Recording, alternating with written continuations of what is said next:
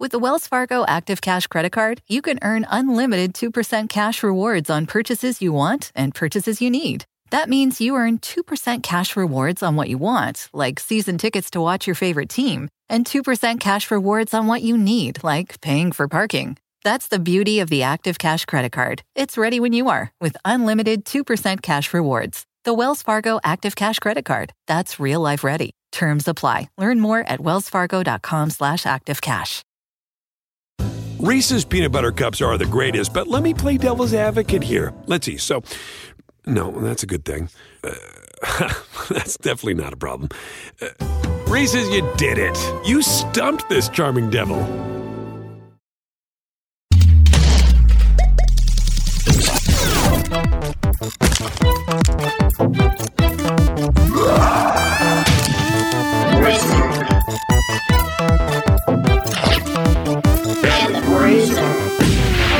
Hey, everybody, it is me, your partially reticulated polyurethane foam uncle, Jake Bruiser. And uh, Holden is still on paternity leave, so to fill in his place, I needed an expert above experts when it comes to foam flinging. The number, uh, at least top seven YouTube uh, Nerf experts online. Uh, honest to God, an amazing content creator and an amazing uh, Nerf enthusiast. Drac from the internet, from YouTube. How you doing? Thanks so much for having me today, Jake. I'm always excited to talk foam flinging entertainment, foam flinging nonsense.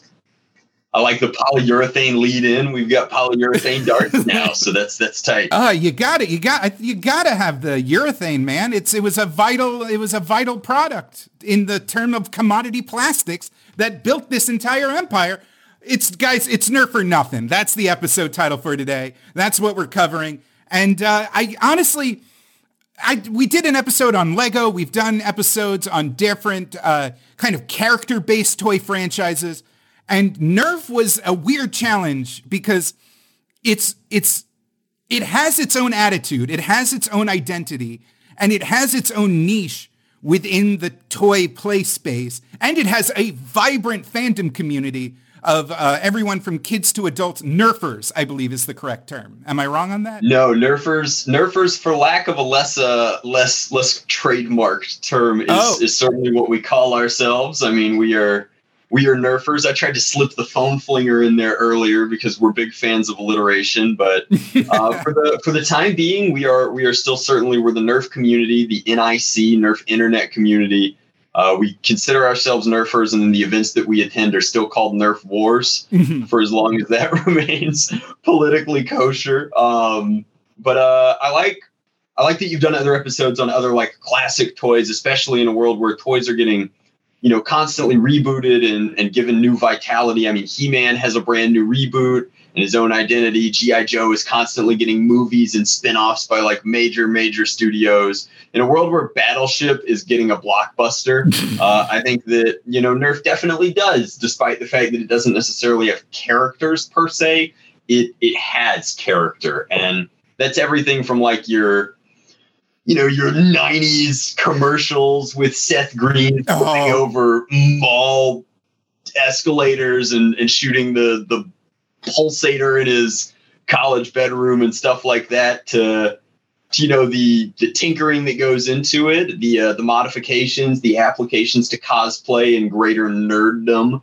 Um, and then even the professional sphere of that where you have you know the sci-fi channel has been using the same set of 10 long shots for every independent thing that they've done. So one of the things I, I really want to get into is the kind of the weird paradox of Nerf because it's by its very nature supposed to be a safe toy. Uh, we'll get into its earliest histories and its foundations, but like by its very, the word Nerf is used colloquially to mean to make something less dangerous, to make something less effective.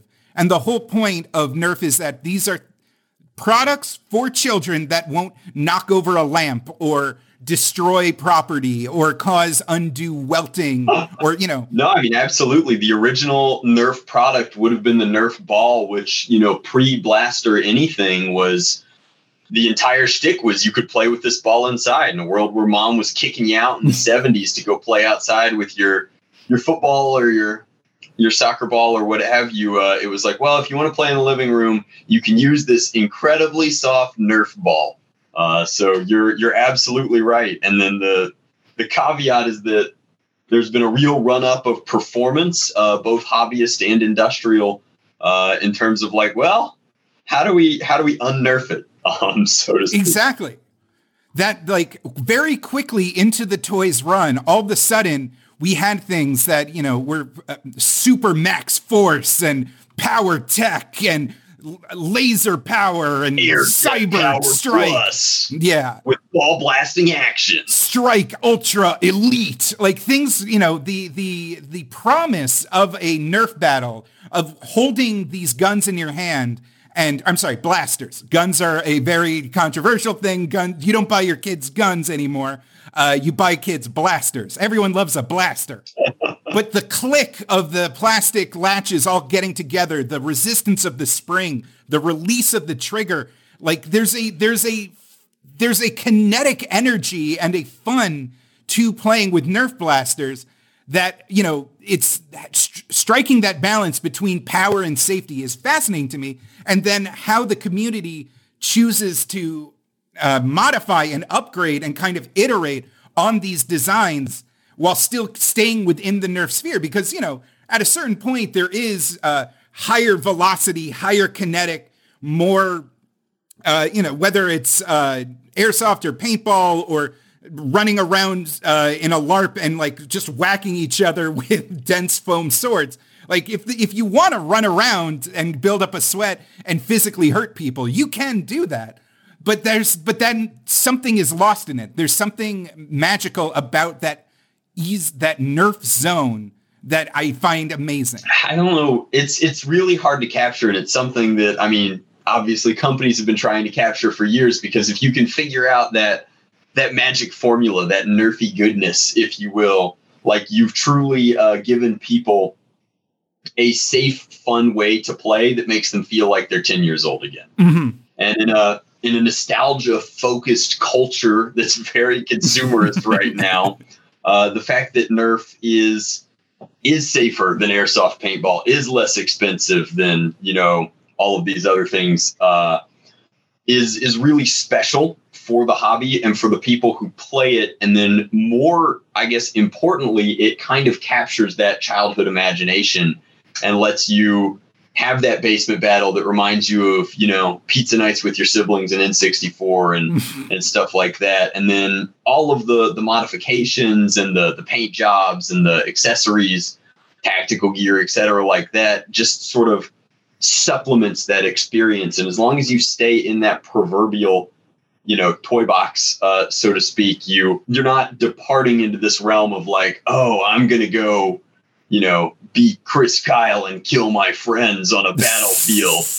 Um, and uh, and the, the distinction between blaster and gun definitely helps with that. I think in a lot of ways, like uh, Buzz Lightyear has a blaster, he doesn't have a gun. so uh, just to just to gush, just to get it out of the way, I am very much a '90s kid. I can like looking back on the original Nerf line of uh, kinetic toys, I guess before yes, there's the football with the vortex shape so that even a chubby weird geek can throw a spiral and feel like an athlete for a beautiful brief moment. There's the Nerf hoop basketball so you can like do tiny little slam dunks on your door frame. Like, oh, that's very good. But obviously when we're talking about Nerf, we're talking about the shooty, poppy, make foam go flying toys. Pro- projectile flinging implements. Yes. Gotcha. So what was your favorite? So growing up, I was I'm old enough that the Blastomatic and the bow and arrow were my first toys that I had in the Nerf line. And even that that rudimentary thing, those like uh, you know, they weren't even shaped like anything. It was just plastic tubes connected to plungers. Uh, was so much fun. You know, there was no chance of breaking a window. You could play indoors on a rainy day and you could just like wail on friends and like uh, go scrambling for the ammo as it flew around the room. And it was such a like just a just a pure like id, just a giddy amount of fun where like it's it's almost the fun reaches beyond words. You are just giggling and scrambling around, dodging, firing, and just so much fun. Uh, you know, eventually, you know, the one rich kid shows up with his arrow storm. Another kid shows up with like two sharpshooters. And like, I don't, you know, by the time we got to the 2000s, I was kind of done with it. And then in the, uh, just later on in my younger adulthood, seeing how the blaster technology has advanced and how now you had clips and chain guns and sniper rifles and all oh these boy. different things going on were great for college and office uh, scenarios. Uh, you know, the, the secret Nerf assassin games and humans versus zombies and all these ways to kind of once again rekindle that fun were like super key to me. Uh, and nowadays I look at the stuff like Rival and Hyper and all these like the the ways that they're trying to like up the game and I find it fascinating and I don't know what to think about it. It's, also Nerf fencing. I didn't I forget Nerf fencing is an amazing toy and they should reintroduce it. So they they kind of they sort of did revisit the Nerf uh the Nerf fencing I guess when they did N-Force. So N-Force would have been the late aughts and that would have been your uh, foam battle axe, foam sword, your your marauder long sword, your warlock battle axe, your your mace, and then the uh, in particular, the closest we got to Nerf fencing would have been the the ninja swords, I guess. Mm-hmm. And then there was one that was like a Darth Maul lightsaber called the Vantage swords that split off into two, and that was pretty sweet. So uh, they've definitely they've they flirted with the the melee option back and forth again. I think that there's there's more liability attached to something where they don't have control over the the power output. I mean, but uh, but you're absolutely right. There's something especially like going back to the uh, the blastomatic and the bow and arrow. My favorite blaster would be the uh, the 95 crossbow, mm. which is just an absolute delight because it fires pretty much any ammo you can shove onto or in it. It's a very versatile uh, blaster with good stored energy, but uh, picking up picking up ammo out from like underneath a couch to reload, turn, and fire is like probably the closest thing I have to like an Amelie moment, like, a, like one of those those simple pleasures that you uh, like finding the reactor ball under the couch in your moment of great need is a is a good hero moment that makes any kid feel like Master Chief. So, uh, what about what about you? What was like an iconic blaster that like cemented your love for this brand? So, as much as I really love the 95 crossbow, I think that the one that really cemented it for me was the uh, the Firefly, Ooh. which was a revolver rifle bullpup amalgamation that never should have existed. Uh, but it had a bulb in it where every time you fired it, the firefly would charge. So it was like back in the day when you still had to put. Oh, this thing. Yeah, you still had to put stickers on your toys. And that's like the coolest thing that, like, I feel like today's kids don't understand that, like, you used to get a sticker sheet and you had to decorate your own toy, whether it was Castle Grayskull or a Lego set from like Aquanauts or what have you. Like you were doing the decorating on your own. And so the Firefly had these stickers that were UV reactive glow in the dark paper that you would put on suction cup darts. Mm-hmm. And they made the darts unequivocally worse. Like they flew worse. You never applied them correctly, but it almost didn't matter because every time you pulled the trigger, a flash bulb would go off inside the translucent cylinder. There was reflective tape all inside it to make sure that all of the good, good light energy made it onto your dart. And when you fire it, there would be like a five second delay as this dart would glow and then fade. Mm-hmm. And I don't know if it was that it felt like it was some sort of like laser weapon from a sci-fi novel, or if it was that it was fun to play with in the dark. I think that the fact that it had the added ability to you know, even after you'd lost the darts, you could still run around pulling the trigger and you had like a flash cannon. Like if you if you ever took a long bus ride and you had the old disposable cameras and you were completely out of picture taking ability, but you would still be playing flashlight tag in the back of the bus, the Firefly could do a much better uh, role play version of that oh. uh, for flashlight tag in the woods. And uh, I just thought the flash, the uh, the Firefly was great. Mm. Eight darts, extra dart capacity in the back. It fit like my gangly teenage form pretty well, I guess. And uh and it was it was a reliable a reliable blaster right up until the point that I think I jumped in a pool with it. And the combination of electronic flashbulb technology powered by alkalines and chlorine was unkind to the Firefly Rev 8. I'm glad. I'm glad that's. Uh, I'm glad you have a positive one. I'm looking at the list now, and, and by list I mean list within list within list. The Nerf wiki is incredibly expansive, and I congratulations to the community that manages this. Uh, I got reminded of the Eagle Eye, which was my first major Nerf disappointment because all the ads and the box made it think that it had an actual laser sight. It is a flashlight, yeah. Oh, it is just a re- flashlight with a red gel on, in front of it. And I got so sad, definitely sadder than a child should be over a uh, Nerf gun when I got that for uh, a Hanukkah way back in the day. But let us get into ye old history. How did these blasters make their way into the hearts of the American children? Well, it all starts with um, a weird German scientist. uh, it starts with a weird German scientist, uh, Otto Bayer, who in 1937 figured out how to make a fluffy plastic polyurethane foam by adding a monomer uh, source with a catalyst and various gas blowing agents, as it's called, and it quickly, along with various other plastic uh, revolutionary products, made their way into the American households. Polyurethane foams quickly replaced the natural sponge of your average kitchen sponge. It replaced uh, polyester in shoes and other uh, applications because of its increased resistance to water. And uh, in 1969, a guy named Reyn Guyer uh, was was living hot off the heels of his hit toy invention, Twister. That's right. What if a plastic mat had people climbing on each other on it? Reyn Guyer had that vision. Him and his dad. I don't know if that makes it better. Yeah, yeah, yeah. Uh, what if the player was the pieces, which is was kind of a core of his toy design philosophy? Um, he started his own company. Uh, tried to give up his. Uh, it, it, was it was a. He writes extensively on his website about how he felt bad because he was in business with his father at the time, and his father wanted to abandon the toy company and stick to store displays. But the Nerf story uh, basically boils down to he starts his own con- uh, enterprise called Windsor Concepts in, I believe, Cleveland, Ohio, and he uh, sets up to, to recapture that Twister magic, to find a new uh, board game that he can sell and make money off of.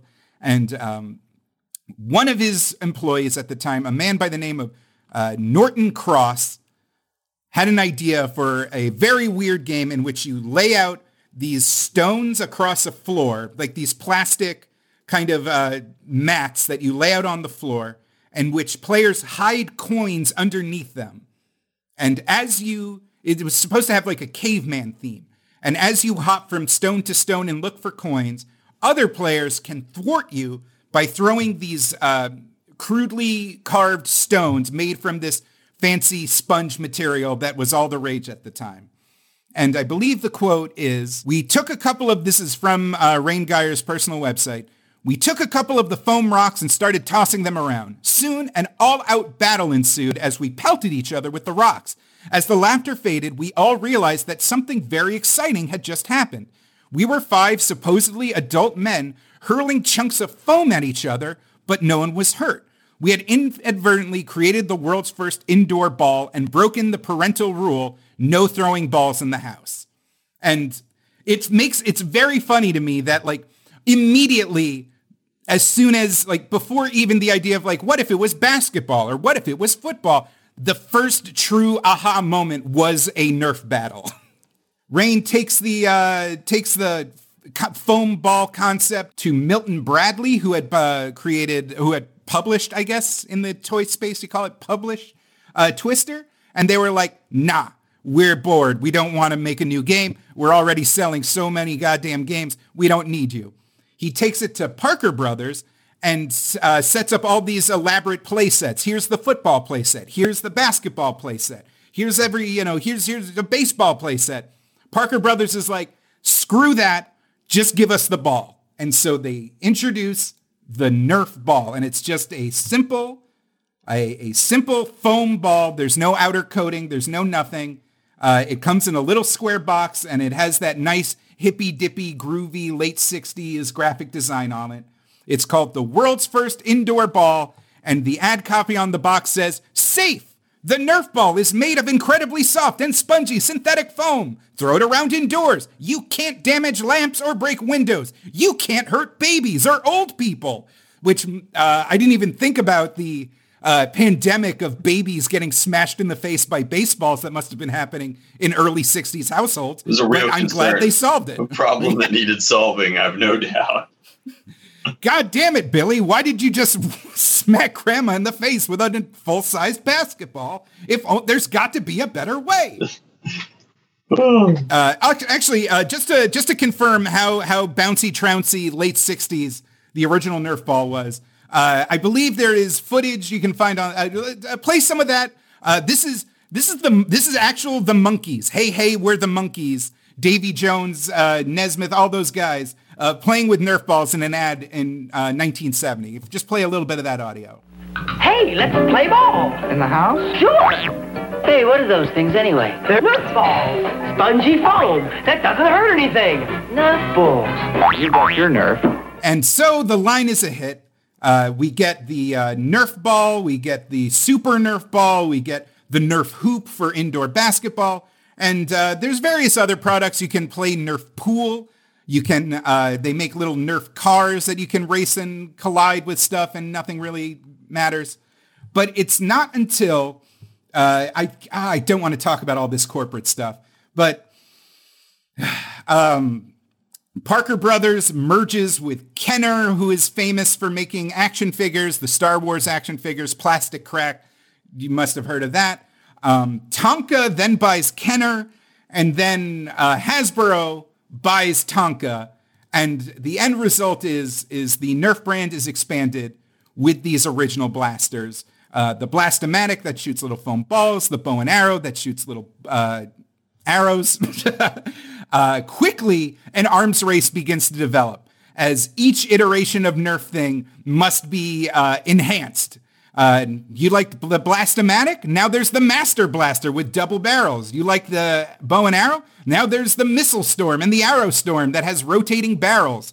Like it all kind of, uh, it all kind of uh, is, it feels innocent compared to the elaborate designs and tactical uh, direction that the Nerf line ended up going but there was already an edge to it. Um, no, it's you a, mentioned it's a the war. Seth, yeah. It's it's a product development war to you know justify. You know the ends must justify the means. Nerf superiority at any cost. It's uh, every year you've got to be better equipped for the birthday party than the year before, and you know I think that that's sort of been the impetus in the marketing since the very beginning. It's uh you know, more onboard ammo, bigger ammo, faster rate of fire, longer ranges. Like you touched on it earlier when you were talking about the uh, the lines and just the names that have been coming out. And if we pick just the most recent ones, if nothing else, we have Hyper, Mega, Elite. Like it, it sounds like is Hasbro selling blaster toys or energy drinks some of the time. like the so the marketing honestly, the marketing for these toys very quickly gets that 90s edge. And, you know, uh, we've hit on this uh, early to mid 90s marketing. What if you took things to the next level? It's the kind of thing that little sisters hate. Like this very aggro boy focused marketing that really just like is is it's euphoric to a kid that maybe might be a little bit insecure, maybe wants to feel like a rebel. Um, if we can play a little bit of the Nerf slingshot ad that had Seth Green uh, doing a bad uh, Wayne's World impression with his uh, less famous friend while they were terrorizing people in a mall. Uh, you get a very good vibe on what the Nerf marketing voice was quickly becoming. What's better than hitting the mall? Hitting it with a Nerf slingshot. Allow us to demonstrate proper usage whilst you frolic. Locate target. Babe alert. Target located. Consequently, we can hit on them. Long distance! You gotta love it! I'd say that the most notable of these original line toys has to be the sharpshooter because it has a lot of things that will become kind of uh, de rigueur to like the core of what makes a Nerf blaster. Can you tell me about the sharpshooter from 1992? So the uh, the sharpshooter from 1992 is is really common iconography for a Nerf blaster. Whereas like most people today might think of the revolver, the Maverick, the six shooter. Uh, the sharpshooter is the first blaster to really look like a blaster and fire darts kind of as we know them, the the micro darts, or at the time they were called sharpshooter darts, but it's got that that really sick 90s kind of deco on it between the vintage Nerf logo, the like neon pops of color for the trigger and the pull tab, and then the deep purples. Like it screams uh, vintage blaster. But at the time, it was the first like real handheld pistol with everything from the the pull tab, the stored energy. So you pull it back, you get the click noise as you engage the catch mechanism, and then you know that you've got one dart chambered up and ready to go. I mean, it's got it's got sights that double as dart holders, and it uh, it was it was pretty sweet. It also had a successor in the form of Sharpshooter 2, and I'm pretty sure it uh, it's capable of taking down Kree soldiers. But it was uh, it was a pretty it was a pretty cool. One. Yeah, so it feels like for it feels like the core design, the core mechanism of the sharpshooter is pretty much replicated in every standard. I, I, believe what is Springer is the term in, in in the Nerf community. Right. So there's there's four flavors of of blaster technology, and you would be absolutely correct in the the uh, the sharpshooter kind of iconographies the design of a Springer blaster, in that it has a plunger with a spring that when you pull it back, it kind of has air negative space inside. And then when you release that, the spring pushing the air forward creates pressure and presses the dart out through a barrel. So since it's spring powered, that would be a Springer. Mm-hmm. The other categories, just for for fun, are uh, air powered blasters, and that's where like Lonnie Johnson comes into play and uses his stored air pressure from super soaker tanks uh, to to propel darts pneumatically, so mm-hmm. to speak. So those are air blasters. Then you have uh, electronic blasters, which are frequently referred to as flywheelers just because we don't really have a lot of AEGs in the hobby. Uh, most things use two powered flywheels on motors to grab the dart and fling them forward, almost like how a uh, a baseball pitching machine works. Mm-hmm. Um, if uh, if you're not abundantly familiar, and then I guess the uh, the fourth one, which is very rarely uh, comes up, is called a stringer, uh, which is sort of a take on Springer, and that's where you use some sort of elastic or bow power to actually physically fire the dart. Now, uh, the vintage blaster, the the bow and arrow is kind of like a hybrid. Your favorite from your childhood is both Springer and Stringer because it has a string that doesn't actually provide any tension or power, and it also doesn't have the catch mechanism, so there's no stored energy. So it's effectively a sharpshooter with no catch. Great. Where you pull it back and just release it to fire the arrows. And so, I th- honest, those little darts, the little suction cups, the uh, pistol, uh, uh, uh, not kinesthetics of it, really kind of, it has to be a runaway hit because after that point it feels like the Nerf line kind of chases that dragon for the, uh, up until the modern era. About about 30 years of of blaster arms race ensues. Absolutely. Uh, so uh, things start getting a little bit weird because I feel like uh, something happens where they really can't make the guns more powerful. That's like it's it otherwise is no longer the safe, fun indoor I, plaything. I like the euphemism there, Jake, where you're like, something happens, and the something is the law. With the Wells Fargo Active Cash Credit Card, you can earn unlimited 2% cash rewards on purchases you want and purchases you need. That means you earn on what you want, like trying out that new workout class, and 2% cash rewards on what you need, like a foam roller for your sore muscles. That's the beauty of the Active Cash credit card. It's ready when you are with unlimited 2% cash rewards. The Wells Fargo Active Cash credit card. That's real life ready. Terms apply. Learn more at wellsfargo.com slash activecash. Reese's peanut butter cups are the greatest, but let me play devil's advocate here. Let's see. So, no, that's a good thing. Uh, that's definitely not a problem. Uh, Reese's, you did it. You stumped this charming devil.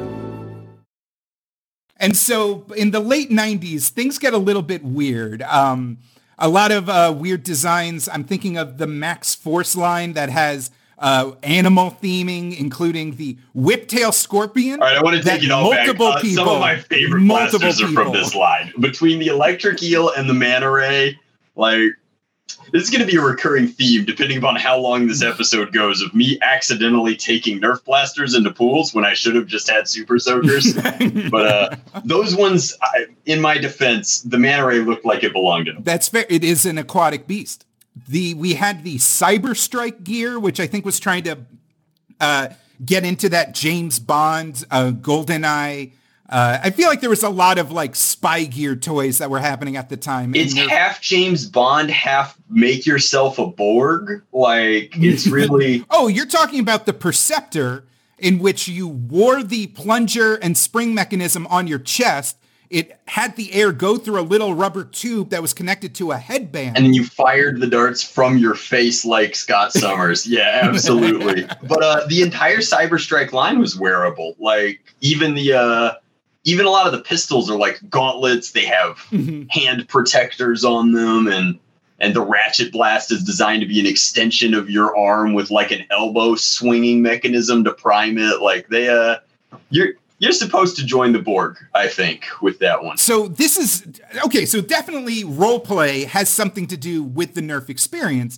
And uh, one of the things when you go into all the different lines that happened along these ways is what do kids want to pretend to be while they're running around dodging foam, which I think is kind of fascinating.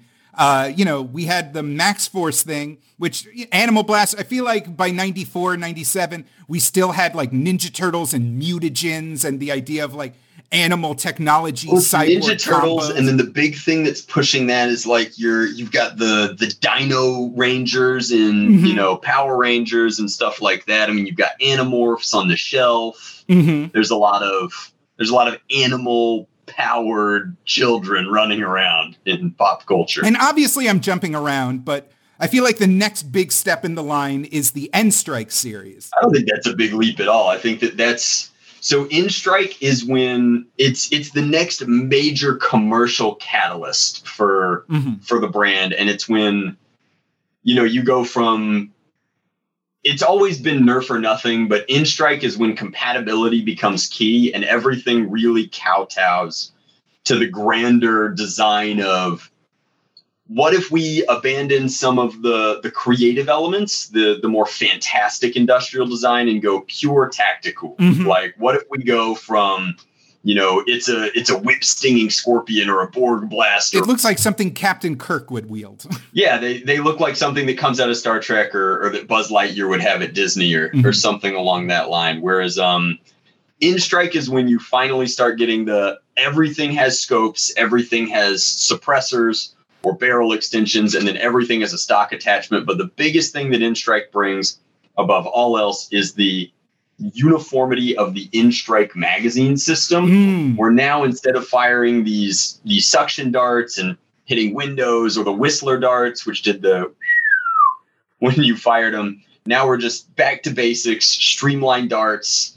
They might not be accurate but you could shove 12 of them in a magazine. Um, and uh, and rapidly reload from stock attachment points and all sorts of stuff so you start getting things like the long shot which is your you know your veritable sniper or dmr fantasy kind of element to it and then you have the maverick which is there's there's really no other way to describe a maverick to your audience other than to say like before this episode if i asked you to imagine a nerf blaster the maverick is what you thought of Yeah. it's the six shot space cowboy revolver Mhm. uh, it's chunky. It's been reimagined in video games, um, and it's definitely like other.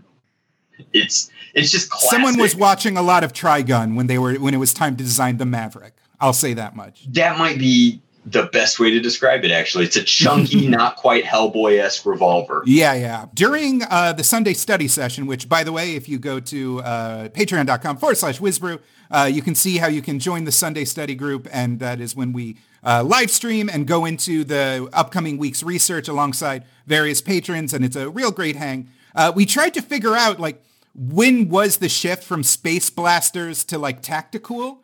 And it really feels like, uh, I'm looking at the timeline, uh, around 2007, 2008, there's a drastic shift in the design language. And that's when Call of Duty uh, Modern Warfare comes out. Yep. And it feels like all of a sudden a your average 12 year old now knows what a Picatinny rail is and knows the difference between a red dot and a holographic scope.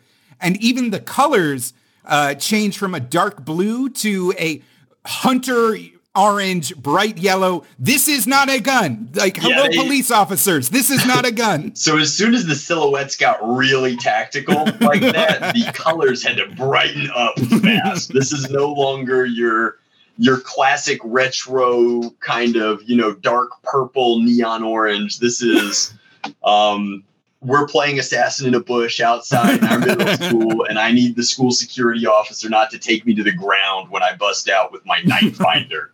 and the night finder is actually a really good example of that is the smallest pistol in that transitory period, there's a period where the night finder exists pre N-Strike, Mm. Where it's midnight blue and it still feels like a vintage blaster, and that's its first color scheme. Mm. And then as soon as N-Strike hits, it becomes neon yellow gunmetal grip. Like it is uh it is ready to not be mistaken for anything dangerous. Another noteworthy gun on this line is 2008's Vulcan, which in even at the time I remember being like, oh wow, like Nerf is. Yeah, I, I, would you call these like flagship guns or like what do you call these larger So than the uh, the the large we do call them flagship blasters. The large, I guess, holiday release over fifty dollar juggernaut blaster is something that Hasbro revisits every two or three years. It's always way too big for your average preteen to wield. It's always more expensive than they're going to have the budget for anyway. And they're usually an excuse to do some over the top concept for, you know, I mean, it sets the tone for the line. And so the Vulcan being a veritable minigun that you, I mean, people have mounted them on top of Jeeps for parades. this is this is the Nerf gun that when I don't even know if these guys are still around. Does anybody remember mana energy potion drinks? oh my God. Yes. Dear God. Mana energy. Yes. Okay, so those things were disgusting, undoubtedly. Uh, I hope they're not. Any energy drink that you bought unrefrigerated at a comic book store was not a good energy drink. And I refuse to debate on I this. remember they they just tasted so bad because they were so concentrated. It was like, how do we squeeze an entire, you know, Red Bull into a shot glass shaped like a mana po Anyway, I bring it up because when Mana Energy did their like, it was the first ever, I think, like cash modification contest Mhm. for Nerf blasters. You had to use the Vulcan. Mhm. Like it was like, okay, we don't want to see your your Maverick or your long shot. Make the highest rate of fire, most energy, extreme uh, version of the Vulcan. And some of the stuff that came out of that was insane. We had, I remember, uh, kids on college campuses were like hooking them up to batteries plus car battery jumpers. Like it was. It was pretty cool, and back in the day, the uh, the Vulcan was still being designed to to specs and tolerances where you could you could overvolt it without frying it Mm. quite as easily. Like they were still, you know, manufacturing above the uh I guess the the least fragile parts in those things. So you could do crazy stuff like hook a 12 volt car battery up to it and it would run. You're telling me Hasbro was just throwing money away on reasonably quality gauge wiring? Disgusting. As a stockholder, I got to put a stop to this. You you're too late. I joke. oh no. So the N-Strike line kind of carries us into the from the 2000s into the 2010s, and I guess uh, this is when we have to start talking about the rise of Nerf wars and uh, the modding community and kind of uh, how the former children of the Nerf generation were kind of growing up along with it. Uh, and this is something I really don't have firsthand experience with. It, like, it's kind of a you had to be there kind of thing. Well, luckily, luckily I'm here for you, Jake. Um, yes. So uh, I wouldn't I wouldn't be an OG if I didn't mention that Nerf wars and hobbies and modifications are incubating just before this time. Like as N-Strike is coming out, the Nerf internet community is, is sort of waking up in IRCs, in forums, and they're starting to do these meetups. We have some of our oldest legacy events start happening, and they're small, but it's like get together at the park, fire micro darts, of course, homemade micro darts at the time called Stefans after uh, one of the the primary community's founders. Um, but we're we're shooting homemade darts that are held together. They're foam backer rod held together with washers, felt tips, BBs, hot glue. Like we're we're really taking them beyond the point where it's like this is a safe toy and into the territory of like this is about as close to paintball as you can get without your clothes getting wet. So, wait, what is uh, what is what is the Stefan darts do differently? How does it like affect performance? So by virtue of having both just by being a heavier projectile, the same way that you can throw a baseball further than a ping pong ball, uh, you can get more energy behind them. But then by moving their center of gravity further towards the tip and uh, creating a solid foam back end, you're effectively creating, and I, I'm going to butcher this word, uh, a foam sabot or Oh, a yeah. flechette. I watch MythBusters. I know what a sabot was. Yeah, I I'm sure I pronounced neither of those words correctly, but uh you're building a better projectile for distance shooting as opposed to something that's designed to hit, you know, a kitchen window 10 feet away and stick to it. Um, so it's becoming more of what uh what now the hobby would call blaster tag. And these first wars are, are really small. A lot of us are still using like barrel material from the local hardware shop. So we're shoving the CPVC barrels into our, you know, newly fabricated plunger systems with springs that are way too strong and reinforcing stuff with epoxy putty and you know, really just we're we're constantly fixing the thing that broke at the last event Mhm. So that we can have something that lasts more than 2 hours into this event in a constant sort of arms race to be the kid who's tinkered something together that shoots the furthest the longest. So these are almost these first fours are almost like Le Mans style torture tests for these basement contraptions. Um, where the penalty for failure is that you're going to lose a lot of games. That's actually you bring up a, a point about um, the kind of homemade nature of the mod of modding your Nerf guns because uh, you can buy a CO2 powered airsoft rifle, but like there's not you know there's tolerances. There's like very fiddly little bits that your average person can't just like crack open with a Phillips head screwdriver and mess with. The core uh, Springer design is really a plastic tube, a wider plastic tube, a spring, and a latch. And like that, anybody can get their hands, their heads Oh, it's, around. It's so elegant in its simplicity. It's so beautiful in how easy it is to make it better that it it almost seems like it's a STEM toy if it wasn't explicitly written on it everywhere. Do not take this apart and modify it. Um, now, to be fair, they also write on all of them, "Do not fire at animals or people," and like now they're literally making commercials firing them at one another. So Yeah, but now they include a cheap plastic face mask, so everything's kosher. Exactly, exactly. It's fine. It's it's really that their competition started doing it, so they were like, I guess we have to admit that kids shoot each other with these things. They have been all along. Well, it's it's uh, it's hila- it's I guess it's once the micro or not the I guess the elite darts or whatever you want to call the uh, non-suction cupped uh, homogenized Nerf dart that we're all pretty familiar with uh, got narrow enough that it could take an eye out under ideal circumstances. They had to cover their butts because all those early Nerf ads are just people flinging balls and arrows at directly at point blank range in each It other's is faces. true. It is true. The the pulsator commercial, I believe, is like three kids in a bedroom just with hundreds of rounds in the air. Um, CGI rounds, no less, which go far faster. Um, so uh, as as that's incubating, like you said, the N-Strike platform launches and Nerf uh, becomes cool all of a sudden.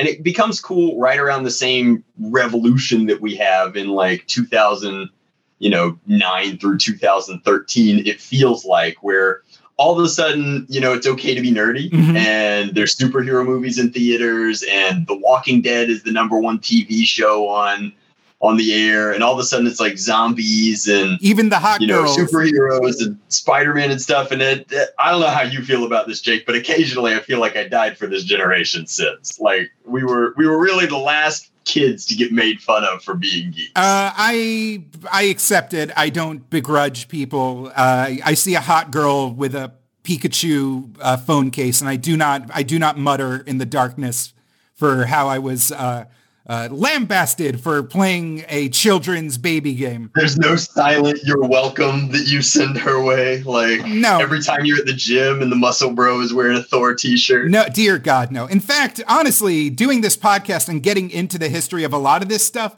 it is quite silly. This is all quite silly, and you should not get too uh, too upset that people are being silly with it uh, when it all comes down to it. Um, is there like a governing body that kind of starts arising for these Nerf wars, or or how is this play like kind of, uh, I guess, uh, standardized? Right. So, uh, so the primary forums at the time are Nerf Haven and Nerf Revolution, of which Nerf Haven is still around, um, and they kind of come up with less a governing sort of body and more a governing set of rules. And it's the same sort of rules that wind up in any sort of like subculture, nerdy, geek sphere, which is like rule number one is don't be a jerk. Mm-hmm. Rule number two is be nice to everybody so that, you know, theoretically there will be more of us next time. And then the specifics that you're looking for are we come up with game types, things like, uh, and that some of these are a little dated. So, you know, pardon me here, but uh, the, the overarching game type would be 315, which is everybody gets three lives, 15 second response. And then as eight different derivations from like deathmatch, which is two teams, wingman, which is you get one partner and there's two man teams everywhere. Mm-hmm. You get squads, you get 315 zombies, which at the end of which, you know, you're dead, but you're a zombie now, so you can go tag the living, et cetera, et cetera, and so forth. Then you've also got scenario gameplay, uh, where we do, you know, your basic capture the flag stuff, but then my personal like favorite other than, you know, zone control or uh, anything with timers is uh, they came up with in the Northeast what they called carpe testiculum, which is seize the ball, and effectively you take a bunch of like ball pit balls and throw them onto the field, and you just fight to see who can recover the most balls. Oh, that sounds that sounds like so much fun. And get them back into your base's sack. It's never a bucket. It's always got to be get the balls and and sack them up so that you can win carpe testiculum. It's been renamed since then, but I would be remiss if I didn't if I didn't sneak it in. Uh, this so. is valuable insider knowledge. That uh, thank you, Drac, for sharing this. So exactly, you could uh, this would have gotten lost. that one from Google. That's uh that's uh, unique to this podcast. Lost like tears in rain, a beautiful moment in time. a ton. Of, yeah, it feels like a lot of these play styles are kind of uh, the you know the multiplayer games at the time were Halo and Call of Duty and stuff. So you had Team Deathmatch, Capture the Flag, uh, VIP, Protect the Hostage, all these, uh, even stuff like uh, can, you know capturing control points. Exactly, all had variations that could be expressed in real life through the medium of nerfing. No, I mean we we also to to take it to to video game game types. I mean we played Headhunters. we shouldn't have, but we did. It was a, a very exciting way to play. Uh, we'd also we did a game type called Civil War, which is you just line up and you're not allowed to run and you just volley fire into the other team. That one's uh, pretty interesting. So there's there's a lot of interesting oddities of Nerf culture at this time, but the game types through the forums become pretty uniform, at least in the North America scene. And uh, a lot of that extrapolates to the other big Nerfing communities uh, globally. But then, uh, then the biggest game type that I guess kind of connects us all and really blows the thing wide open is, of course, humans versus zombies. This is incredible. I was, this is around this era, I was like aware that this was happening, but I wasn't, you know, uh, this was the Walking Dead comic was out, but not like the hit TV show. But you know, we had a resurgence of zombie movies, a resurgence in uh, zombie video games, and you know, there were zombie walks that would happen around Halloween. Um, but the humans versus zombies gameplay, in which it would literally take over the participant's life, seemed like hand built for like isolated college campuses. and it was. I mean, what a what a time to be alive. What an amazing way to make friends at university and uh it really did like um my my early uni days are the, the chapters aren't separated by professor or curriculum like it's literally one humans versus zombies storyline into another so to to frame it for your audience here you have to imagine that signups happen the second week of school. Let's say you're a freshman because that's the most fun scenario here. You sign up for Humans versus Zombies. You're given a debrief by the the weirdest, nerdiest kids at your college, all of which have Nerf blasters and are wearing bandanas. It looks almost like a gang, mm-hmm. but a cool gang with a boombox that you want to be a part of because what else are you going to do? And they explain to you that you have just signed up for the ultimate nerd trap, which is I, I don't know how you feel about this, Jake, but I feel like LARP is the end all be all nerd activity. Like, uh, yes, literally subsuming your uh, human body into a fantastical state of mind. I mean, I think I, I understand that LARP is is crazier than humans. Uh, not humans versus zombies. I think that LARP is crazier than D and D. I think it surpasses Magic the Gathering. It certainly is. I have.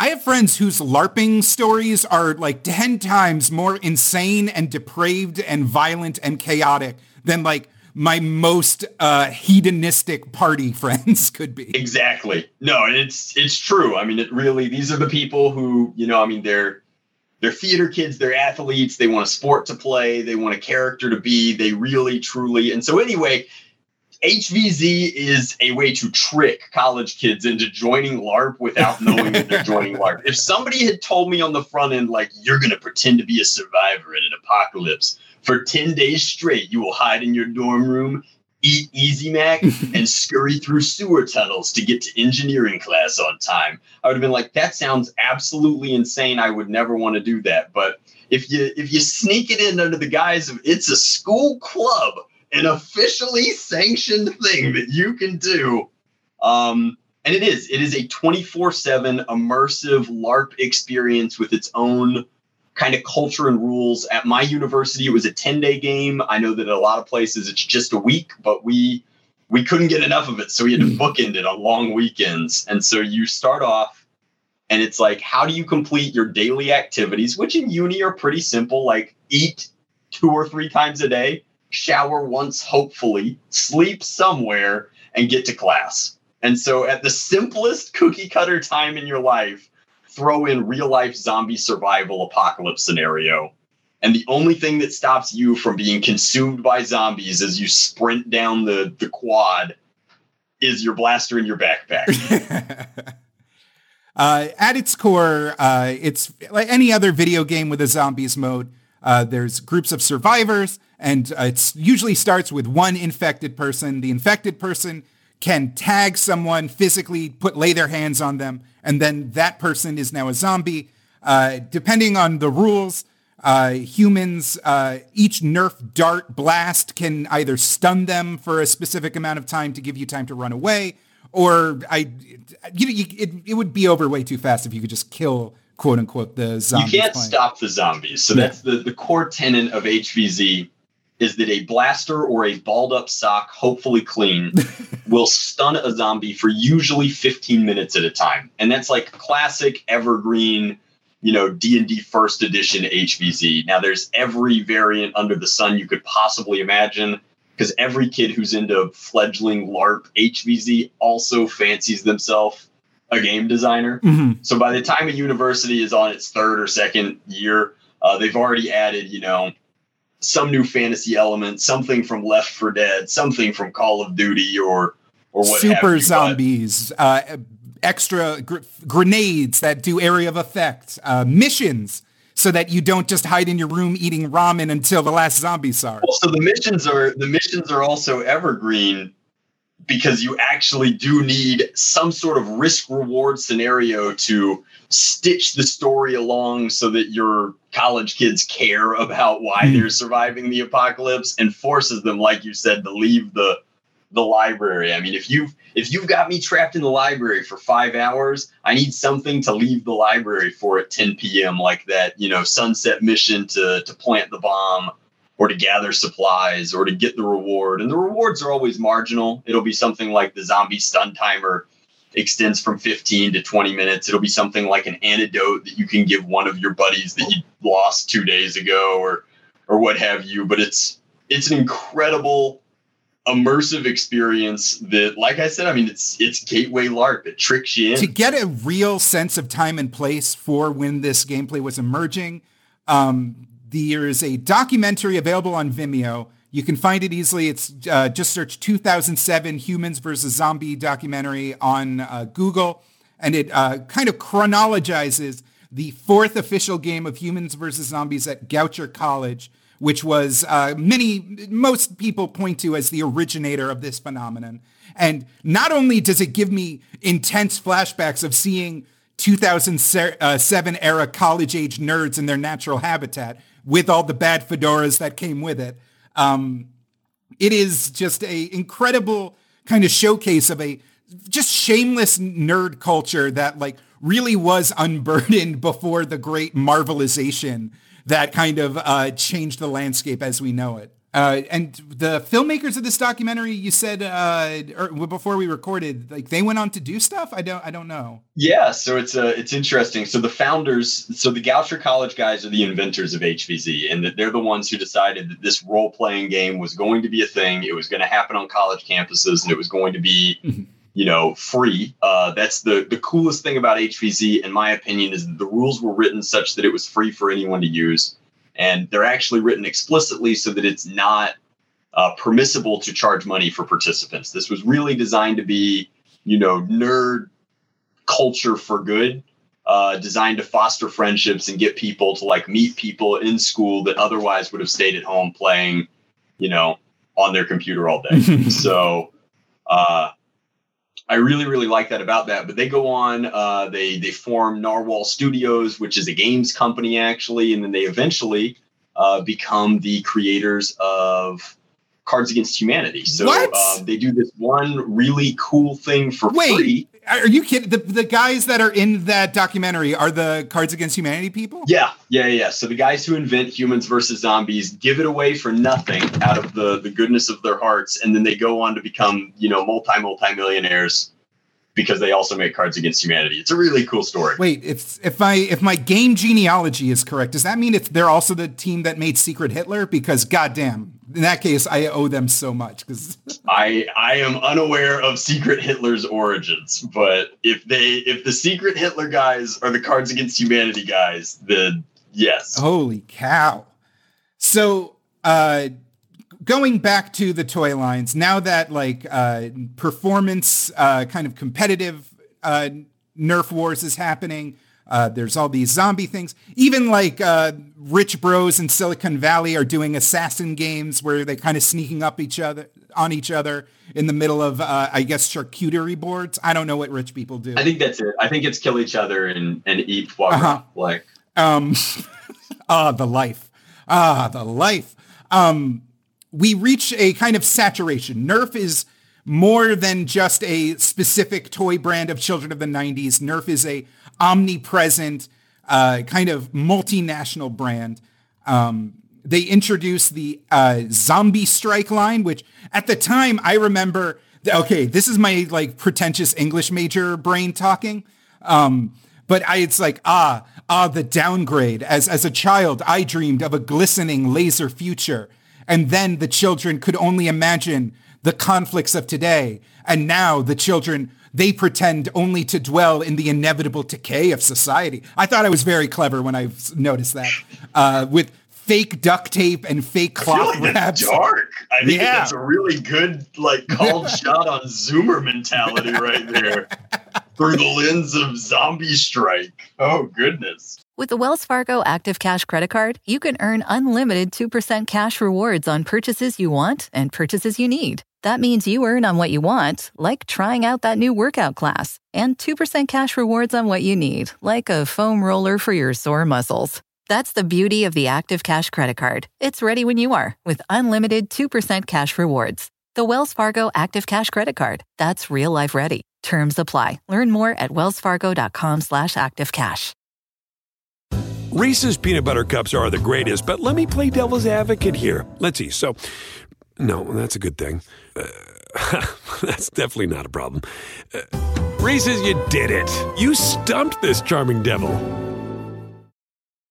Of course, also on the uh, in 2013, we got the uh, much maligned Rebel line, which was uh, an attempt to do Nerf for not, girls. Not the best move to go from Seth Green and the girls think this is yucky to this is your femme fatale power plus oh. blaster. Like, oh shit, we saw the box office receipts on the Hunger Games movies. Fuck, girls have money too. Fuck, girls have money too. Shit, shit, shit. Let me tell you, uh, there's a lot of bows in the Rebel line. There's a lot of bows, a lot of like angel wings and pastels. Um, the, big issue is when they the final swan song of Rebel is the executives at Hasbro threw a hail mary and did a charm bracelet Nerf blaster line where it was like you had to buy all of the Rebel blasters to complete your charm bracelet that you would presumably wear. I will It was say pretty, it was pretty hard to believe. of the Rebel line, um, there is one item that I almost have to mention because I actually think it's fucking amazing. The Rebel secret shot was a, uh, it looked, it was literally made out to be a bright pocketbook, yeah. fuchsia pocketbook with a fake Oh zipper and a little gem on the clasp. And it unfolded so that it basically became a uh, P90 in, in silhouette. it's a the bottom, that yeah, becomes a pump action blaster. Yeah, it's it's hard to believe. The bottom of the the bag one. flips out and becomes like a standard shoulder stock. It looks so, it's like something a hot Secret Service agent would carry around. I, I ruined my, my girl power moment by saying the Secret Service agent is hot. God damn it. I'm so flawed.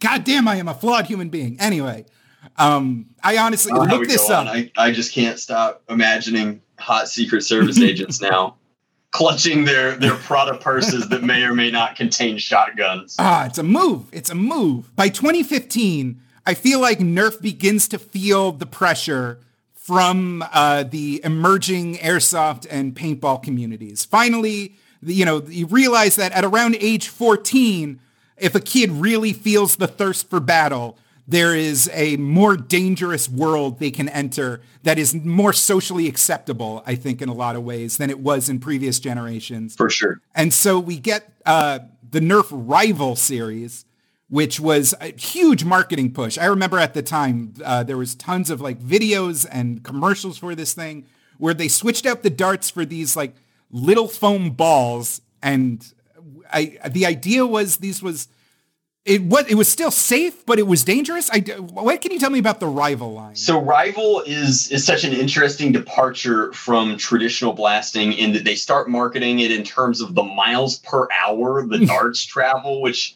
is an insane metric. Like ping pong balls initial velocity is huge, but uh you know, so they're they're marketing in terms of miles per hour. They've got velocity gauges on the boxes. They're they're starting to really get bombastic with their marketing, like the number one blasters. Um, and so Rival is their entrant into a completely different category of toy, which uh, as you start looking at some of the regulations that define kinetic energy and how much stored energy and then energy on target a blaster toy can lawfully have. Oh, is that an wait? Is there actual laws that like state how much? Yes. How many kilojoules you can put behind in a toy? What what is? Yep. Um, so there's a uh, it's it's effectively the the kinetic density of the impact of the round onto a pressure plate. Mhm. Um, and there are laws that regulate how you can market and manufacture blaster products um, in those categories. A big thing is stored energy. Mhm. so if there is a trigger,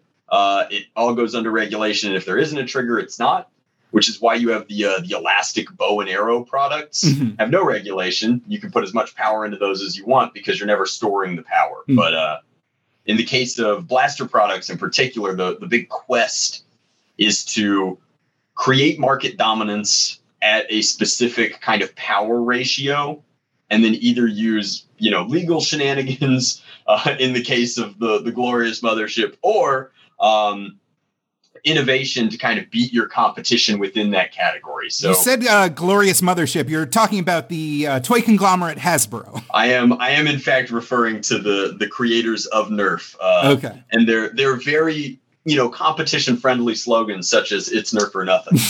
um, but uh, so anyway, within the category, rival is them saying, "Okay, we're going to leave this specific threshold for energy." Um, and we're going to move into the next threshold, which in this case is defined by changing the marketing from this is for all ages to this is for 14 and up. Mm. And that's why you start marketing things like safety equipment and tell people that it's not for kids, it's specifically for teenagers. Um, now, of course, it's up to the retailers to decide where these things go on shelves. And I would argue that a rival blaster is still unequivocally a toy. If it's Uh, a but- toy, then why do the commercials sound like this? Nerf Rival. Competing teams red and blue. Now, Phantom Corps joins the battle with the new spring action Helios, blasting with accurate, high impact rival rounds. And the compact Chronos for battling on the run. Wait, uh, so I'm confused. It's, it's, why would it still be a toy after all that hullabaloo? Because uh, at the end of the day, it's it's like we talked about earlier. It's still an arms race. You're still just moving on to the next threshold, and the purpose of Rival is to beat kids with elite blasters, mm. obviously. So, uh, Rival having this omnidirectional sort of spherical ammo means that you have incredibly high capacity at your fingertips. You don't have to reload as often as some of these box magazines. You don't have to worry about meticulously loading darts. You can just sort of shove the rounds in however uh, they may, and um, and you wind up with a much higher initial velocity. The ranges don't necessarily translate because drag impacts a uh, a dart less than it does a, a dimpled round, but then you have you know, hop up tabs. And the next thing you know, Adam Savage is building hoppers that hold a thousand of these things and strapping them to his blaster. And so Rival just continues this sort of, you know, household brand image for for Nerf into it's like, okay, well, you know, now it's harder to outgrow Nerf because now there is a teenage category for it. And now you can keep playing with these things. And in a world where you know you've got college kids playing humans versus zombies all the time and you've got kids playing with your basic N-Strike and elite blasters rival was really the final piece of the puzzle to bridge those two worlds together so that you can go from you know effectively toy to larp and with some sort of team-based blaster battle thing in the middle that like you said is it may not be as socially acceptable as like I play paintball on the weekends, mm. but it's it's definitely better than I play with Mavericks. Um, so the I'm I'm glossing over a lot of things because the uh, the role play thing is still involved. You know, if you have a within these safety lands, you can uh, have Star Wars Nerf blasters. You can have Marvel Nerf blasters. You can have uh, fake Game of Thrones Nerf blasters with the dragon power system. So you you touched on it earlier, but Hasbro owns Nerf. They also own, you know, all of the Star Wars toy properties. They own all of the Dungeons and Dragons toy properties and what kind of monopoly would you be if you weren't taking advantage of all of your in-house brands to market to all of your in-house fandoms? There's there's GI Joe tie-ins. There's all sorts of good stuff. We we did sadly miss the My Little Pony Nerf blasters though. That never happened. Uh, it's because Rebelle tanked and they didn't realize that it was not little girls watching My Little Pony at the time. Oh goodness! Which is an episode we might never do because I literally cannot unpack a can of worms that sealed tight and that gigantic. So I guess what I want to talk about now is how the online Nerf community, uh, through channels like yourself, through the rise of 3D printing, and through uh, uh kind of this this there's almost a uh, there's almost a new community that has emerged online that is almost Hasbro independent. And I'm wondering how that came about. So this is this is such a fascinating story, and it's it's really multifaceted. So I'll try and I guess dilute it down. But I guess to, to touch on the 3D printing, I mean, I can't think of a single hobby that 3D printing hasn't, and the ease of acquisition as it's gotten cheaper as it's gotten easier and more support. I can't think of anything that 3D printing hasn't touched yet and changed in some way. Like I was at F&M and I saw a guy with a 3D printed deck box. deck boxes aren't even expensive, but that's a thing that he was able to customize and make himself. And most nerds are makers. Mm-hmm. And so the easier you make the tools of acquisition, the more people are going to make cool stuff. In the case of blasters, it's unprecedented. So, like, as cool as that example is, you have to realize that back in the day, we are taking drill bits, rotary pipe cutters, and Dremels, and we are carving PVC pipes and epoxy putty to create custom ramps, catches, feeds, and mechanisms out of things that were never designed to be toys. And so all of a sudden, having a magical robot that doesn't just make it once for me, but also lets me send it to you or share it with him or give it to a guy in Singapore is unprecedentedly cool and sort of freed us from this dependency on injection molded shells. Mm. So, up until this point in the hobby, we've been heavily, heavily reliant on what's Hasbro going to make this year. out of the 10 things that they make, which two are good enough to use in a war? And of the two that are good enough to use, what are we going to do to them? How will we make them better? And what in our existing toolbox of both knowledge and readily available materials can we do to them to get them to an FPS threshold or an onboard ammo capacity threshold to make them not even necessarily competitive because at this point in time, competitive tournaments haven't even like started yet. Mm-hmm. But um, how do we make them more fun? Ultimately, is the uh, is the thing. And there's there's a personal element to that where like for me in particular, like something is more fun if I worked on it a little bit myself. Mm-hmm. Like I'm definitely a, a tuner in that regard. I mean, you're showing up to a live action, uh, you know, outdoor meet, and you want people to see in your hands is something that no one else on, well, uh, you know, within a threshold, no one else on Earth has has in their hands. Exactly, exactly. Everybody wants to be special. I don't think that that's a unique human experience, and that's one really cool thing about uh, the hobby is that if you look at these things like airsoft and paintball, everybody's using the same thing. Mm. In airsoft, everybody uses an M16 derivative, AEG, or gas powered gun like that. In paintball, everybody's using effectively a you know laser uh, eye sensor, high rate of fire, um, HPA powered marker that looks effectively the same no matter what color it's anodized. The coolest thing about Nerf is that it is truly still a maker space full of individuals who paint their blasters and mod their blasters in a way that really defines or represents them or their gameplay or their style to the degree that like we will have kids doing battle where one kid made his special camo pattern from his Call of Duty skin that he really likes. And he's across the field from a kid in a hiccup costume who made a blaster that looks like, you know, uh, Toothless from How to Train Your Dragon. And, you know, I mean, they, those guys get along together, they see each other, you know, once a week or once a month, and they, they're playing the same sport by the same rules with the same people. And that is truly incredible. But, uh, the the divorce from Hasbro happened, I guess, about as quickly as it could with the technology that was presented because there was nothing ever there's no greater example of how Hasbro feels about us than what they print on every single one of these toys, which is, you know, do not modify this blaster product. Do not shoot at you know animals or people etc it's in the paperwork it's on the cardboard box and then it's literally molded onto the plastic itself. So they were i guess they were always aware but we do not value so. your individual level of fun as much as we value our not getting sued. And and fair play. Um, but uh so because because of that i guess disagreement of interests where you know we're a hobby of people who really feel like we have the right to repair, tinker with, and play with anything that we purchase. And they really wish we wouldn't. Um, the, the, sooner we can depart from that, the uh, the the better off it was for our hobby, and the easier it was for us to to share kind of our designs and our design sort of language, which is these are the blasters that we want to make for our game types. And now that they're completely 3D printed and completely hardware based, and most of them are completely open source. Uh, it's really exploded into that that STEM category in a way that you know if everybody has to build their thing based on a long shot, mm. uh, it never could have been.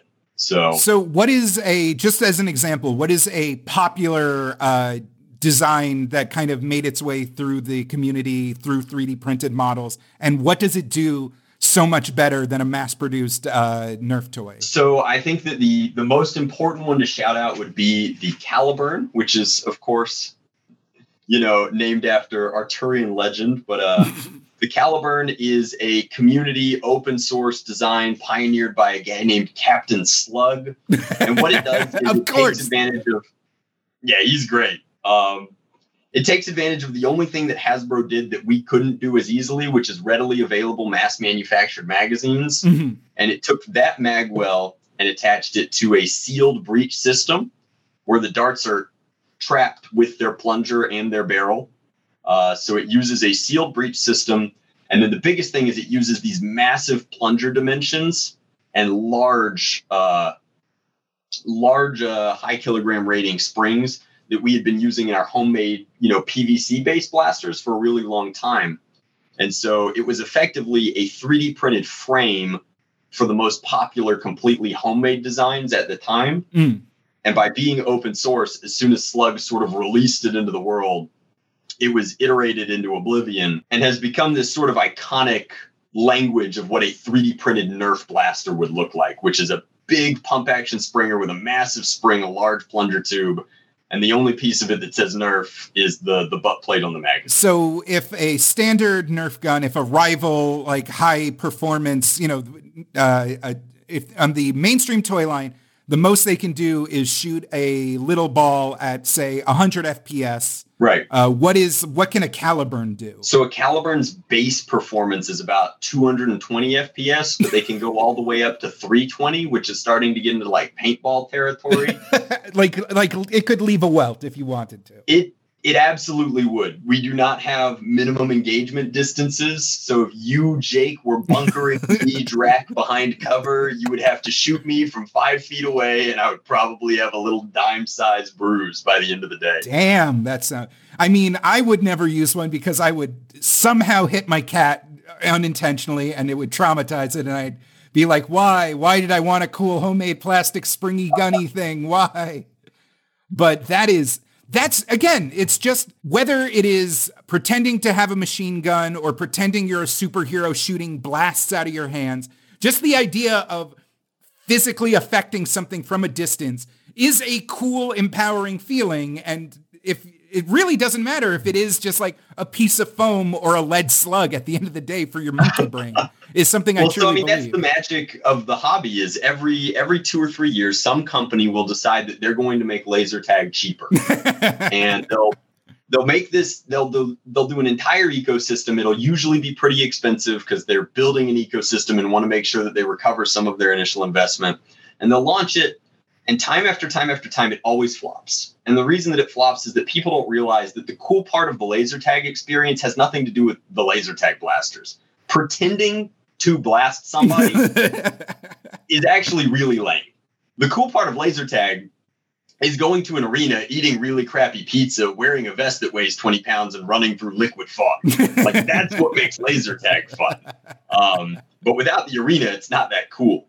Uh, the part that is cool is actually firing a projectile into your buddy at the other side of the yard and being like, good one.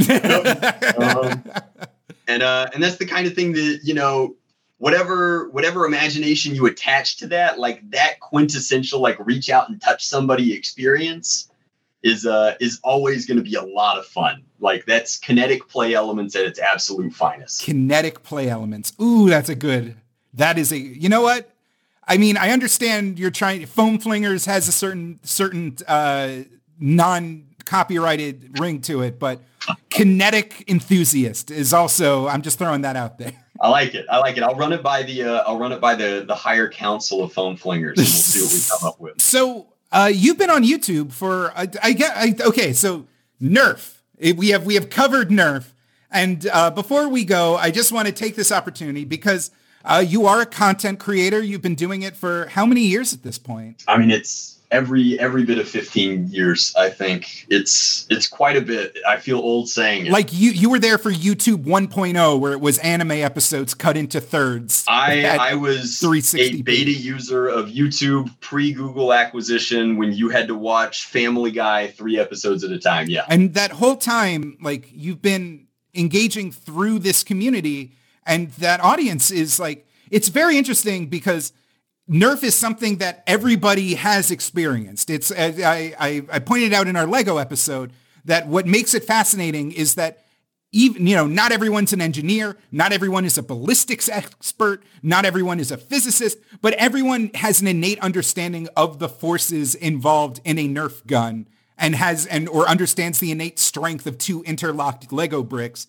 And so there's a lot of room for spectacle. So many videos online are like, uh, you know, oh, I made this Nerf gun 800 times bigger, or like, oh, I made a Beyblade that can tear a house apart.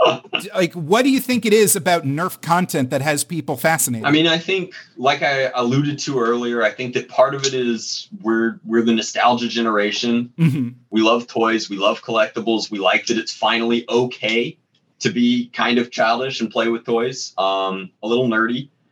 I uh, I think that, like I said, kinetic play elements are something that'll just never get old. You uh, there's something magical about your toy doing something that you play together. The same way that, like, you know, we could we could play a board game online any time of day with anybody on planet Earth, but there's nothing like getting together Friday night with the guys at the kitchen table and uh and rolling dice. So I think that it's it's very special in that way, but but Nerf in particular is like a pop culture icon. Is you know, I mean, it's a 50 year brand with you know multiple generations of fans and familiarity, and that's that's the secret sauce. Is anytime you're talking about it, people understand what you mean. It's culturally iconic. Another thing that I feel like your channel specifically does very well is it has a very sincere consumer advocate uh, uh, disposition about it. You're not afraid of saying this particular uh, uh, design does not work right. This particular toy is less satisfying. This particular toy cut some design uh, corners that you're disappointed in. And I find that very refreshing. It feels like a lot of times when a content creator is uh, inexorably uh, kind of aligned with a specific brand, they're a little bit, you know, they have the kids gloves on a little too much because they don't want to be cast into the wilderness and not get you know the special treatment or trips to toy fair or I don't I'm not I don't even know what you, what your relationship is but um do you feel that pressure sometimes or uh, is your audience so, there I mean this is this is an interesting take for the podcast but I I actually sincerely I'm not going to get emotional about it it means a lot to me that you say that uh, because that level of integrity uh, is both very important to me and has come at you know terrific professional cost. Uh, there is there is a point in the process of you know becoming Drac and acquiring uh, all of this knowledge and and responsibility that I, I take very seriously and am very grateful for uh, from my audience. Where you know Hasbro does decide that you're a valuable piece on the board and that they would like to own you. And there is a, a period of time where I worked very closely with them. And at this point in time, I do not uh, because of what you're alluding to right there. Uh, there is quality, honest videos. Yeah. yeah, their uh, measured independence is uh, is expensive in some mm. ways. Let's just leave it at that. So, from your uh, perspective, right now, if someone's been listening to this episode and they've got that foam fever in their hearts, uh, kind of fluttering for the first time in years, uh, from your personal recommendations, like what is a go-to kind of uh, rebound device or a uh, company or a design or just uh, you know what's what's a good way to get what is a good first uh, reentry point right now available on the market for someone that wants to get back into it. Oh man, so like a product specifically? Yeah, yeah, yeah. If someone wants, you know, or to you know, if someone goes online and is like, "Hell yeah, I like this one that looks like a dragon," and uh, maybe don't go with that one, maybe go with a different one. So ironically, uh, and and this has nothing to do with my relationship with Hasbro right now. It's just there's a really exciting thing happening in the space over the course of the last two and a half years where competitive products have been very performance and consumer focused.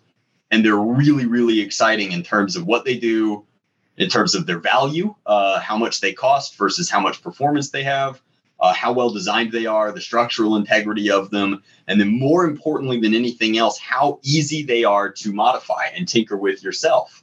It seems like in some ways this, you know, resurgence of these quote unquote pro blasters uh, have been uh, have been almost designed with enthusiasts in mind. No.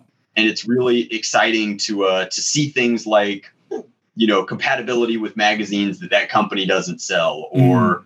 Uh, screws that you pull out and then all of a sudden you can replace the spring at the drop of a hat or you know, compatibility with mil spec accessories in some cases, which is the ultimate tactical. Um, but also, hell yeah, I want an undermount real grenade launcher on my Nerf gun. I mean, you could put an M16 stock on some of these toys now, which is absolutely crazy. Uh, if you would explain that to me when I was starting my YouTube channel, I never would have thought we'd see the day. But uh, there's a very cheap example of that that's you know on the internet. You could find it, I guess, uh, at Walmart.com or I think on Amazon. But it's actually on shelves at Walmart called the Aeon Pro. Ooh. And for the low, low cost of twenty five dollars, you can uh, you can get in with a pistol that hits like a fire truck and looks pretty cool and it fires both full length and half length darts. Ooh, we didn't get into that. The half length darts are the good darts. I, I learned that. Yeah. I learned that. You got to so go with the half lengths. It does. It does a lot of stuff really well. And then if that is appealing at the twenty five dollar price point, there's an even better version of that. That's like a full on, almost DMR rifle class blaster called the Nexus Pro that you can find in the same places. And I think that those those are really the best products on shelf right now. Uh, no matter no matter who you are. I mean, if you're nine and you just want the coolest gun, mm-hmm. that's the coolest gun. And if you're, you know, 29 and you want something that you think would really, you know, be a blaster for all ages, I think that that's the same sort of category. Ooh, I'm, if you're 99, it's going to be hard to prime. I'm going to be honest. They are they are a little tougher. I mean, and I mean, the 99 year old just has his old Thompson from the war. He doesn't need Nerf. That's fine. and the 99 year old woman has her Rebelle hand purse that also is a fully she's ready to go. Yeah exactly. It's deployed and ready. Drac thank you so much for your time. Thank you so much for your expertise. Uh, we've hit the plug section. Can we please get some plugs on where we can find you online and how we can support your endeavors? Oh well uh, thank you so much. Um, i really enjoyed being a part of your podcast. I like the humor that you brought to it. I love the nostalgia trip. Uh, let me know when you're doing just the 90s toy episode. I'd love to come back. I uh I've been making YouTube content for a very long time over at youtube.com backslash Lord Draconical.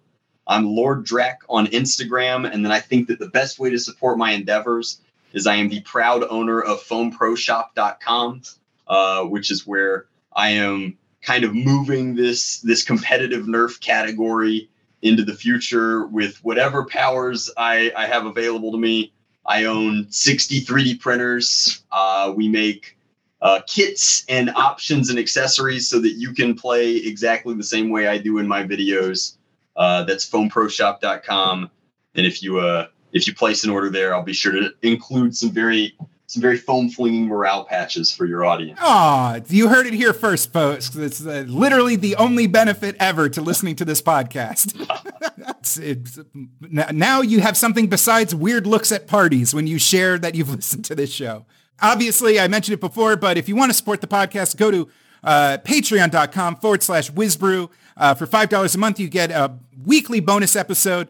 Uh, for $15 a month, you can join the Sunday Study Group, which is an exclusive live stream where we cover future topics and hang out. And it is uh, honestly the highlight of my week. Uh, it really helps focus us. And uh, if we're playing a video game, we play, I mean, sorry, if we're covering a video game, we play a video game together. If we're doing a movie, we do a watch party. And uh, for stuff like uh, the Nerf episode, we just kind of talked about our favorite blasters growing up, watched some weird bad 90s ads, and it was gen- it's always a fun time. So I highly recommend it. If you are so enamored by my voice that you want to hear more of it, go to youtube.com slash puppetjared, which is my new VTuber endeavor. Uh, watch some of the backlog if you can. I need those hours watched to make monetized. Uh, and uh, follow me on Twitter at bestjakeyoung uh, for all my thoughts and plops and little bits of research nuggets that I collect throughout the week. Uh, but until next time, uh, Holden will be back next time, by the way. Uh, his baby is now well over a month old. She's, she's got it figured out. We, we can keep doing a podcast together now. Uh, always be whizzing and never stop bruising. And thank you so much and have a great week.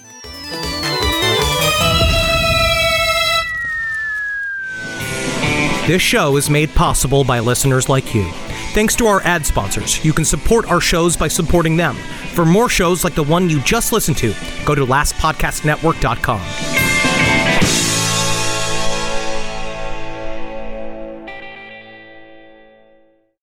Reese's peanut butter cups are the greatest, but let me play devil's advocate here. Let's see. So, no, that's a good thing. Uh, that's definitely not a problem. Uh, Reese's, you did it. You stumped this charming devil. I'm what you might call very good at hide and seek. And since we got Xfinity, we have Wi Fi all over the house, even in my super secret hiding spots. So I can kill time in here by streaming my favorite. Ha! Found you. How? You left to Find My tablet on. Get wall to wall Wi Fi on the Xfinity 10G network. Restrictions apply, not available in all areas. Actual speeds vary.